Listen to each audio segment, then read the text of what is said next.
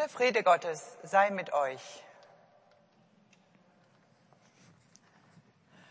Liebe Gemeinde, herzlich willkommen heute zum Sonntag Quasi Mudogeniti.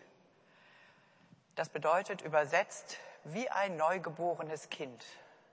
So möchte man sich in diesen Zeiten manchmal fühlen, wie ein neugeborenes Kind und nicht so müde. Dieser Titel, dieser Name des Gottesdienstes bezieht sich auf Ostern und auf die Taufe, in der wir, wenn wir uns daran erinnern, uns fühlen sollten wie ein neugeborenes Kind. Heute haben wir einen Chor zu Gast, der Johannes Brahms Chor. Schon oft haben sie hier gesungen. Wie üblich zurzeit singen gleichzeitig acht Sängerinnen und Sänger, abwechselnd weil das die Stücke erfordern, unter der Leitung von Professorin Gudrun Schröfel. Herzlich willkommen. Ich freue mich, dass sie und hier uns heute musikalisch begleitet mit einem Stück von Antonin Dvorak, der Messe in D-Dur. Er hat sie im Jahr 1187 komponiert, in nur wenigen Monaten, und die Uraufführung war in der Schlosskapelle im Schloss Luciani. Er hat es für den Besitzer dieses Schlosses komponiert. Wir hören die Variante mit Chor und Orgel. An der Orgel spielt heute Ryoko Moroka. Herzlich begrüße ich auch dich. Und heute Abend in der musikalischen Vesper hören wir das, fast das ganze Stück. Wir haben einen kleinen Fehler im Gottesdienstblatt. Wir hören das Credo ausschließlich gesungen und beten im, und sprechen im Herzen mit. Wir feiern diesen Gottesdienst im Namen Gottes, Quell allen Lebens, im Namen Jesu Christi, unseres Bruders und Meisters und des Heiligen Geistes, der uns bewegt. Amen.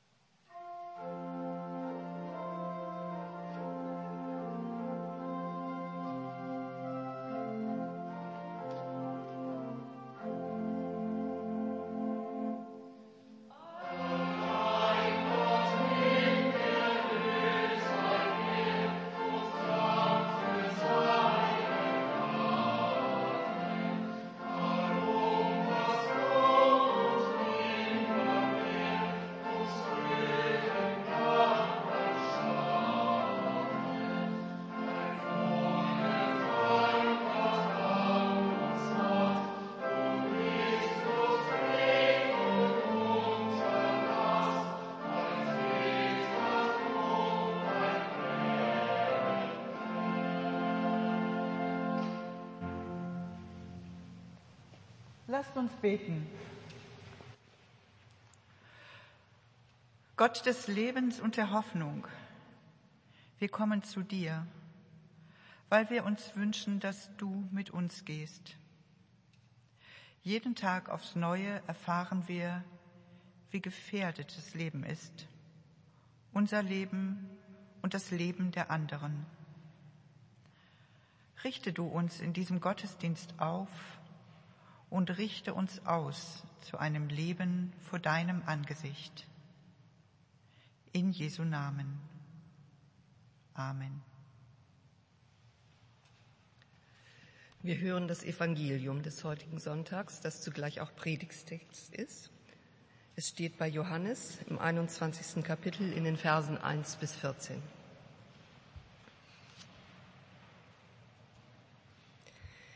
Jesus offenbarte sich abermals den Jüngern am See von Tiberias.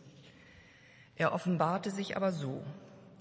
Es waren beieinander Simon Petrus und Thomas, der Zwilling genannt wird, und Nathanael aus Kana in Galiläa und die Söhne des Zebedeus und zwei andere seiner Jünger. Spricht Simon Petrus zu ihnen, ich gehe fischen. Sie sprechen zu ihm, wir kommen mit dir.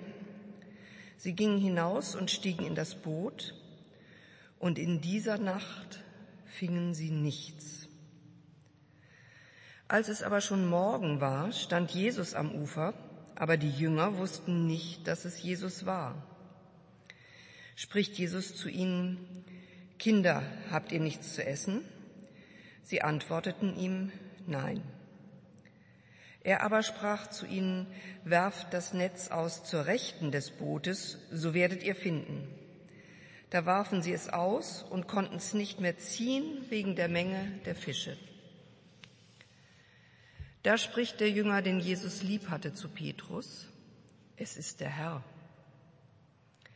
Als Simon Petrus hörte, es ist der Herr, da gürtete er sich das Obergewand um, denn er war nackt, und warf sich in den See. Die anderen Jünger aber kamen mit dem Boot, denn sie waren nicht fern vom Land, nur etwa 200 Ellen und zogen das Netz mit den Fischen. Als sie nun an Land stiegen, sahen sie ein Kohlenfeuer am Boden und Fisch darauf und Brot. Spricht Jesus zu ihnen, bringt von den Fischen, die ihr jetzt gefangen habt. Simon Petrus stieg herauf und zog das Netz an Land voll großer Fische, 153. Und obwohl es so viele waren, zerriss doch das Netz nicht. Spricht Jesus zu ihnen, kommt und haltet das Mahl. Niemand aber unter den Jüngern wagte ihn zu fragen, wer bist du? Denn sie wussten, es ist der Herr. Da kommt Jesus und nimmt das Brot und gibt's ihnen, desgleichen auch den Fisch. Das ist nun das dritte Mal, dass sich Jesus den Jüngern offenbarte, nachdem er von den Toten auferstanden war.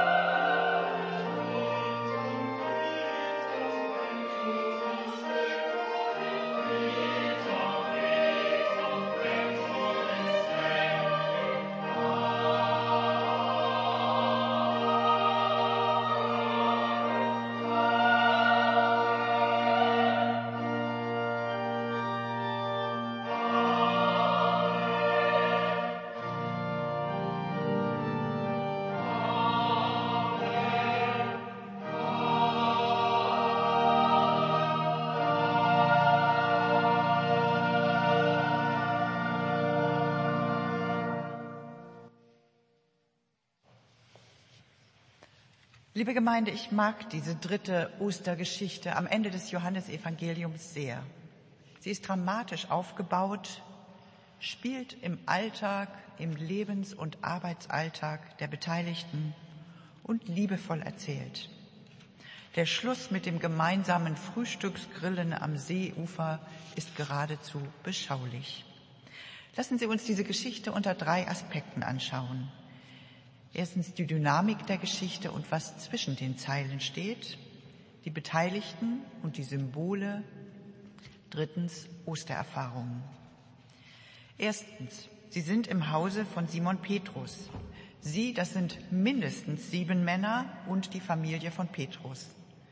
Noch heute kann man vermutlich das Haus von Petrus besichtigen in Kapernaum am See Genezareth. Sie sind aus Jerusalem an den See Genezareth in ihrer Heimat zurückgekehrt, den See, den die Römer Tiberias nennen. Simon Petrus geht dann mal fischen, so sagt er. Fischer ist sein Beruf, sein Broterwerb. Sieben von den zwölf Jüngern, den männlichen, sind Fischer. Es ist Abend, man geht abends und nachts fischen. Sechs Männer gehen mit ihm, von vieren erfahren wir ihre Namen.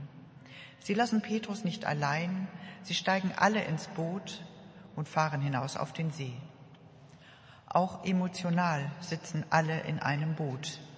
Sie sind geschockt über die Kreuzigung, die Grablegung, traurig, kraftlos, auch wenn sie schon zweimal gehört haben von den Frauen, dass sie Jesus begegnet sind und selbst dabei waren.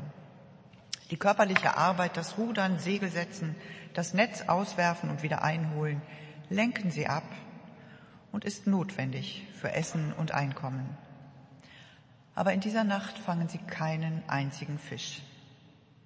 Verzagt rudern oder segeln sie zurück.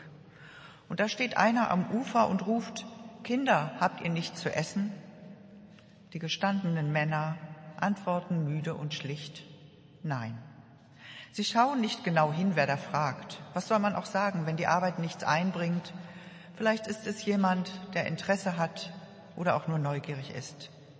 Man hat nichts zu essen, nichts zu verkaufen. Und mangels Alternative folgen sie dann einfach dem Rat dieses Mannes und werfen das Netz auf der anderen Seite des Bootes noch einmal aus. Was haben sie zu verlieren? Und siehe da, das Netz ist voll übervoll. Aber ihre eigene Kraft reicht nicht mehr, den Fang an das Ufer zu ziehen oder gar ins Boot zu hieven. Da tauchen noch andere Jünger auf, die am Ufer sitzen und nicht mit im Boot waren, kommen mit einem weiteren Boot und ziehen das volle Netz an Land. Und plötzlich erkennt der, wie da steht, den Jesus lieb hatte, Johannes, Jesus und ruft, es ist der Herr, Kyrios oder aramäisch. Und daraufhin macht Petrus etwas Merkwürdiges. Ich verstehe es nicht ganz. Erstens wirft er sich ein Gewand über, denn sie waren wohl nackt beim Fischen. Und zweitens wirft er sich ins Wasser.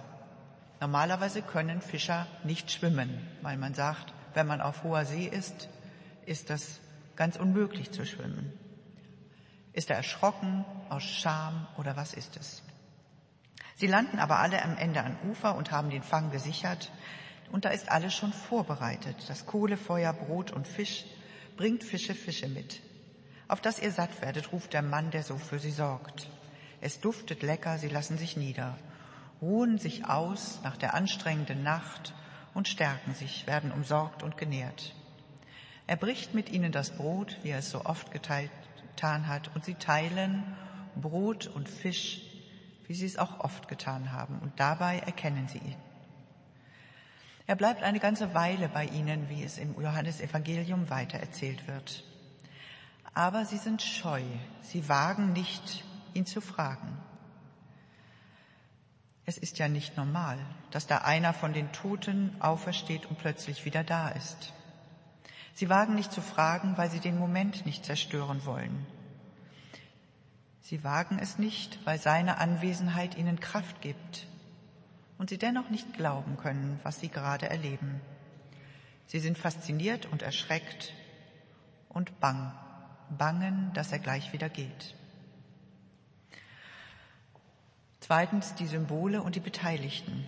Liebe Gemeinde, in vielen biblischen Geschichten sind die Zahlen sehr bewusst gewählt.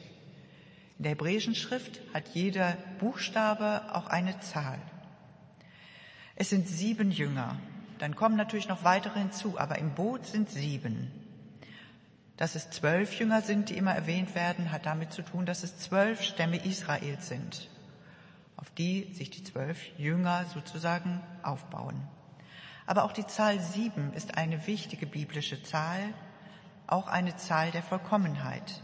Denn Gott schuf die Welt an sechs Tagen und am siebten Tag ruhte er. In der Offenbarung des Johannes schreibt er an die sieben Gemeinden in Kleinasien. Aber wieso sind es genau 153 Fische? Wir sehen davon, dass man sich natürlich fragt, wie konnte das so schnell gezählt werden? Es ist ein Symbol. In der Antike waren genau 153 Fischsorten bekannt. Dieser Fischfang umfasst also symbolisch die gesamte Schöpfung Gottes. Mathematisch betrachtet ist 153 das Ergebnis von 9 mal 17. Die 17 ist eine verborgene Zahl in 153. Die Apostelgeschichte berichtet von der Ausgießung des Heiligen Geistes. Menschen aus allen 17 Regionen und Ländern des riesigen römischen Reiches und rund um das Mittelmeer erleben das Pfingstwunder mit. Das entsprach, entspricht der damals bekannten Welt. Und 153 ist als Zahl für die Verkommenheit auch Zahl für das Glück. Und es repräsentiert alle Menschen, die in dieser Welt leben.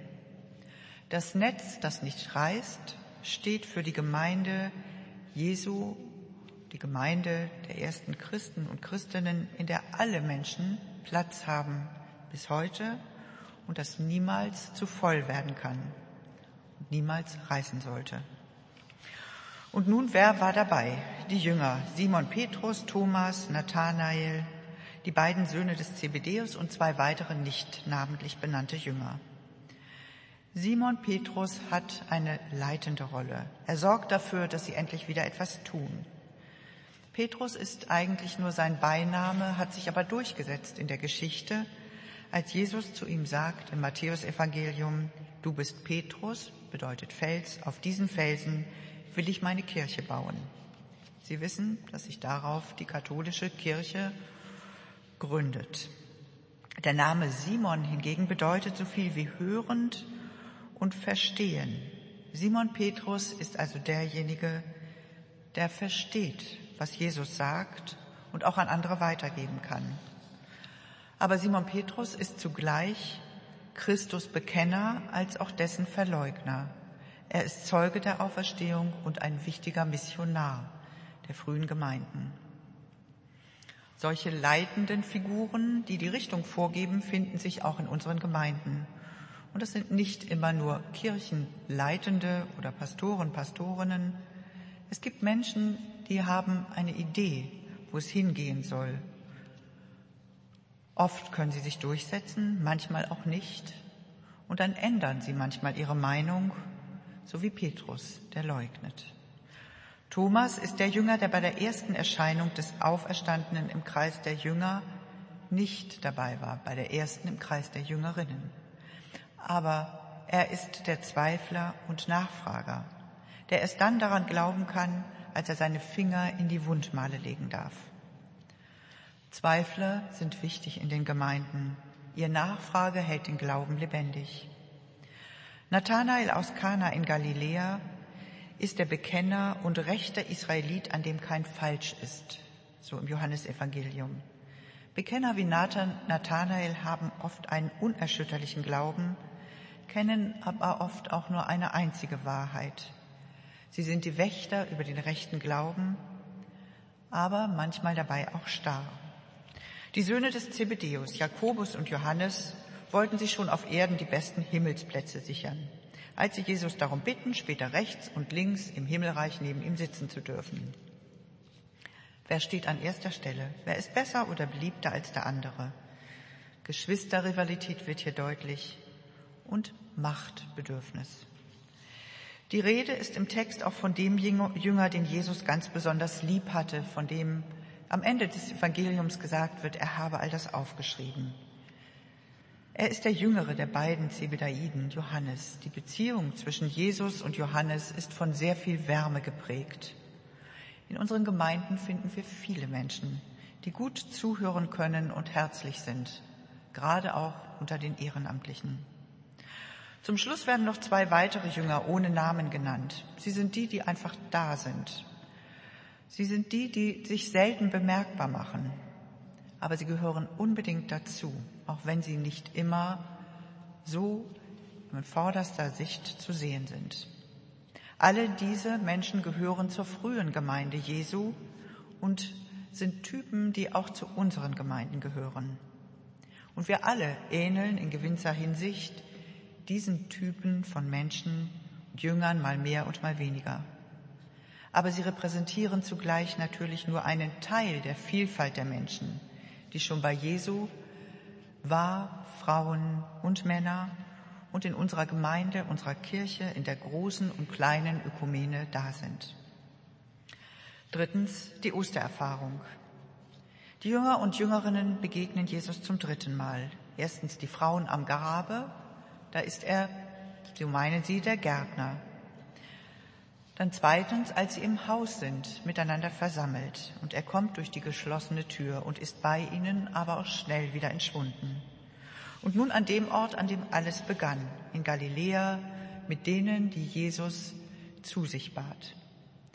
Was macht die Ostererfahrung aus? Was bewirkte sie in dieser Geschichte bei den Jüngern und Jüngerinnen? Dazu ist wichtig, dass sie sich selbst auf den Weg machen ihrer normalen Arbeit nachgehen und dass sie erfolglos sind. Jeder und jeder, liebe Gemeinde von uns, ist gern erfolgreich. Wir erzählen auch lieber von Erfolgen als vom Scheitern. Und jeder und jeder möchte gern von unserer Arbeit leben können, von der Rente oder der Pension. Aber viele Menschen arbeiten wie die Fischer für zu wenig Geld, nahezu umsonst, wenn auch nicht vergebens.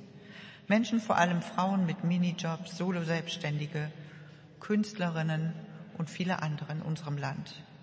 In Bangladesch können Näheren von ihrem Lohn nicht leben, geschweige denn ihre Familien unterstützen. In Brasilien können die vielen Kleinbauern vom Ertrag ihrer Felder nicht die Ausbildung ihrer Kinder bezahlen. In Afrika arbeiten Kakaopflücker für Hungerlöhne, oft sind es Kinder. Liebe Gemeinde, was sind Ostererfahrungen? Sie sind nicht banal. Die Männer im Boot sind verzagt so wie viele, die ich genannt habe. Und sie werden mütterlich, väterlich gefragt, Kinder, habt ihr nichts zu essen? Im realen Sinn reicht dir das, was du bekommst, zum Überleben und Leben? Und im übertragenen Sinn, was brauchst du, damit du gut leben kannst? Welche geistliche und seelische Nahrung braucht ihr? Diese Frage berührt mich. Sie ist eine Frage an mich als Pastoren, als Mensch und an uns alle. Was brauche ich, damit es mir gut geht? Was brauchen Sie? Was brauchen die Menschen in unserem Land und was brauchen jene, die hungern nach Brot und nach Gerechtigkeit von uns in den reichen Ländern? Aber sie müssen selbst antworten. Wir müssen selbst antworten. Nein, es reicht nicht. Oder doch, es reicht. Ich habe genug. Und wenn es nicht reicht und wir erkannt haben, es reicht nicht, dann dem Rat folgen, versuch es erneut. Schau auf die andere Seite. Wechselt den Blick vom Gewohnten zum Ungewohnten und fischt dort. Übertragen auf uns, auch wir sollten woanders hinschauen. Nicht nur in bekannten Gewässern fischen, nicht nur das Gewohnte und Geübte tun. Liebe Gemeinde, Ostererfahrungen faszinieren und erschrecken, sie sind nicht banal. Sie sind Grenzüberschreitungen im positiven Sinn, geben Kraft und Mut. Und ich bin sicher, dass wir sie nicht erleben, wenn alles rund läuft. Sie geschehen in den Momenten, in denen wir als Einzelne oder Paar, Familie oder in der Gemeinde verzagt und kraftlos sind. Sie geschehen in größeren Gruppen, in Völkern und Staaten dann, wenn eigentlich alles verloren scheint. Ostererfahrungen sind das ganz andere, doch im Hier und Jetzt, sind einmalig und haben doch eine nachhaltige Wirkung. Ich möchte Ihnen erzählen von ein paar Erfahrungen, die ich als solche deute. Das Ende der Apartheid 1990 in Südafrika. Als Studentin in den 70er Jahren habe ich mich sehr aktiv an dem Boykott beteiligt. Vielleicht erinnern sich die Älteren unter uns, mit Aktionen und Briefen und eben die Waren nicht gekauft. Vor allem die evangelischen Frauenverbände waren damals sehr initiativ. Ich habe an einem Seminar in Hamburg an der Missionsakademie mit jungen schwarzen Südafrikanerinnen und Südafrikanern teilgenommen und erst da eigentlich begriffen, wie schmerzlich die Apartheid bis in die kleinste Fuge ihres Seins, in ihre Körper und Seelen eingriff und dass der christliche Glaube ihnen geholfen hat, stark zu bleiben, nicht daran zu zerbrechen. Und als 1990 Willem de Klerk erklärte, dass Nelson Mandela aus dem Gefängnis entlassen werde, begann eine neue Zeit in Südafrika. Auch trotz der vielen Prozesse der Wahrheitskommissionen sind noch längst nicht alle Wunden geheilt. Aber es war ein umwerfender österlicher Schritt. Ein Erlebnis in den späten 90er Jahren. Wir hatten damals eine Partnergemeinde in Göttingen im Süden Brasiliens. Wir besuchten sie und begegneten sogenannten Landlosen, Menschen, die jahrelang in Slums gelebt hatten, ehemalige Kleinbauern, Menschen aller Herkunft. Sie hatten Land besetzt, rechtmäßig, weil die Großgrundbesitzer es nicht bebauten. Und es lebten circa 100 Personen dort, vom Baby bis zur alten Frau, noch in Hütten und Zelten, aber mit der Hoffnung, gemeinsam aus dem Elend herauszukommen, mit Alphabetisierung, medizinischer Versorgung und dem gemeinsamen Anbau der Bearbeitung des Landes. Das Projekt wurde begleitet von engagierten Beraterinnen, die Brot für die Welt förderte. Eine persönliche Ostererfahrung war für mich im letzten Jahr, dass ich eine schwere Erkrankung überstanden habe und wieder zu Kräften gekommen bin. Und in unserer Gemeinde, ganz frisch habe ich das erfahren, dass jemand glaubte, er stirbt alsbald, sich schon verabschiedet hatte von vielen sich nun doch am Leben erfreut und jeden Tag bewusst und mit Freude trotz mancher Einschränkung begeht. Und unsere Gottesdienste? Jeder Sonntag ist ein kleines Ostern. In der russischen Sprache wird das sichtbarer. Auferstehung, Voskresenie und Sonntag sind dasselbe Wort. Ostern heißt hingegen Pascha und knüpft an das jüdische Passafest an. Liebe Gemeinde, liebe Schwestern und Brüder, vielleicht mögen Sie zu Hause mal überlegen und erinnern, oder vielleicht haben Sie es schon längst hier getan, welche eigenen Ostererfahrungen Sie gemacht haben. Und wer nicht glaubt, dass es in diesem Leben auch anders gehen kann, der hat die Hoffnung schon begraben. Es muss nicht der christliche Glaube sein, der uns Hoffnung gibt. Aber das Prinzip Hoffnung, wie es jener Theologe genannt hat, der gerade 95 ist, Jürgen Moltmann in Tübingen, ist doch das, was uns leitet und begleitet. Liebe Gemeinde, am Ende muss ich schon sagen, die Brüder, die Jünger haben gemeinsam das Brot gebrochen und geteilt, miteinander gegessen und waren in einer großen Gruppe zusammen, Jesus mitten unter ihnen. Wir brechen noch nicht das Brot wieder miteinander.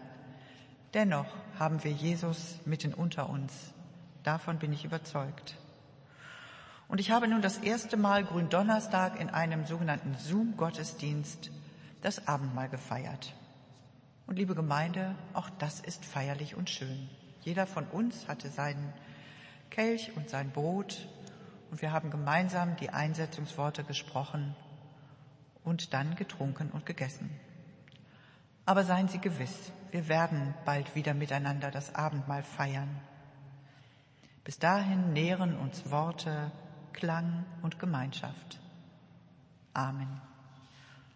Und der Friede Gottes, der höher ist als alle unsere menschliche Vernunft, bewahre unsere Herzen und Sinne in Jesus Christus. Amen.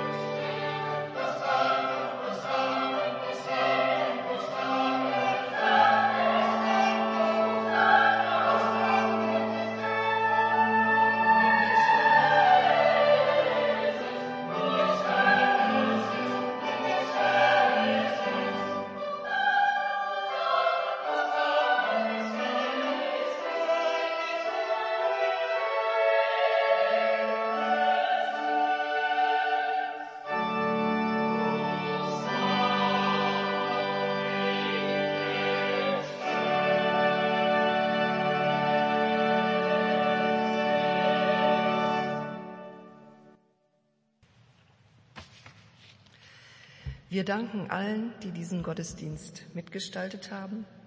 Zunächst der Marktkirchenpastorin Frau Kreisel-Liebermann für ihre Predigt, aber vor allem der Skola des Johannes Brahms Chores unter der Leitung von Frau Professor Gudrun Schröfel.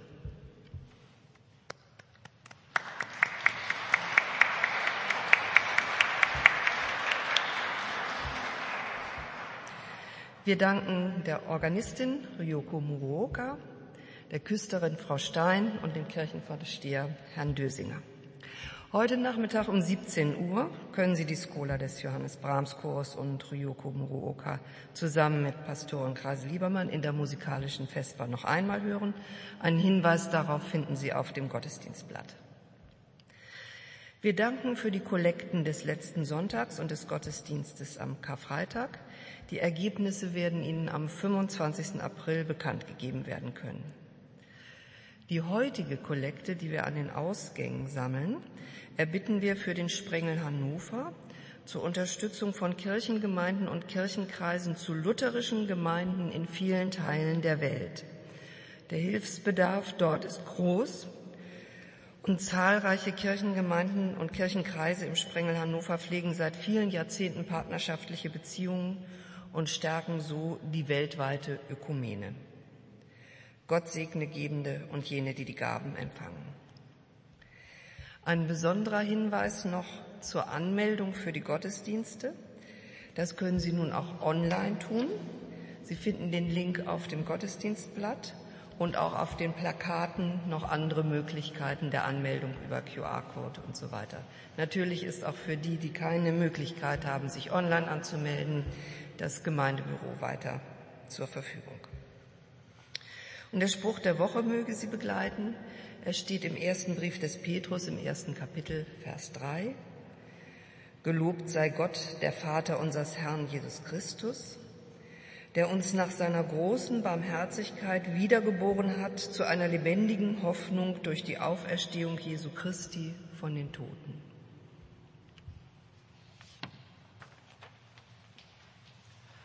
Lasst uns Fürbitte halten. Auferstandener, den kein Grab mehr hält, den keine Zeit mehr begrenzt, den kein Gedanke mehr fasst. In dir steht das Unbegreifliche vor uns, wird das Unmögliche wahr. Können wir glauben, auch wenn wir nicht sehen? Für alle, die in sich selbst gefangen sind und nur dem Kreis ihrer eigenen Möglichkeiten trauen, bitten wir dich, erbarme dich unser. Können wir glauben, auch wenn wir nicht sehen? Für alle, die in der Enge der Welt nach dir fragen, die dich suchen wie die Luft zum Atmen, die sich sehnen nach der Freiheit der Kinder Gottes, bitten wir dich, erbarme dich unser. Können wir glauben, auch wenn wir nicht sehen? Für alle, denen keine Hoffnung bleibt, die in Bedrängnis verstummen, die ohne Aussicht auf Heilung oder Hilfe sind, bitten wir dich, erbarme dich unser. Können wir glauben, auch wenn wir nicht sehen? für alle, die sich selbst verloren haben in der untergründigen Gewalt von Ideologien, die Andersdenkende verachten, die blind geworden sind für die Weite und Würde und Widersprüchlichkeit allen Lebens, bitten wir dich, erbarme dich unser. Können wir glauben, auch wenn wir nicht sehen, für alle, die ausgenutzt werden, für alle, die nur noch funktionieren, für alle, deren Lebensentwürfe zerbrochen sind, bitten wir dich, erbarme dich unser. Auferstandener, in dir wird das Undenkbare wahr. Der Tod ist zur Tür ins Leben geworden. Wir können dieses Geheimnis nicht begreifen, aber wir wollen im Glauben darin heimisch werden, als deine Kinder. Dir vertrauen wir uns an in Zeit und Ewigkeit. Vater unser im Himmel geheiligt werde dein Name, dein Reich komme, dein Wille geschehe, wie im Himmel, so auf Erden. Unser tägliches Brot gib uns heute und vergib uns unsere Schuld, wie auch wir vergeben unseren Schuldigern. Und führe uns nicht in Versuchung, sondern erlöse uns von dem Bösen. Denn dein ist das Reich und die Kraft und die Herrlichkeit in Ewigkeit. Amen.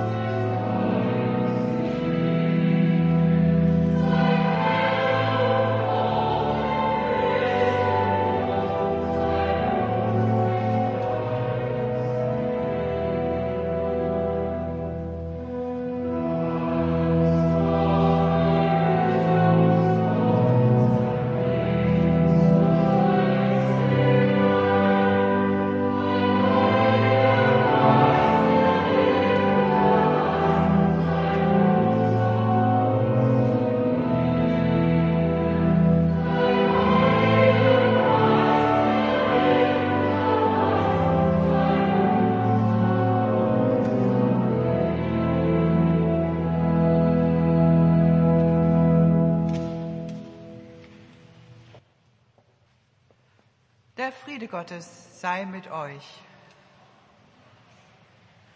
Es segne und behüte euch Gott von Sarah und Abraham, Jesus Christus von Maria geboren und der Heilige Geist, der über euch allen wacht, wie Eltern über ihre Kinder. So segne euch der dreieinige Gott, Vater, Sohn und Heiliger Geist. Amen.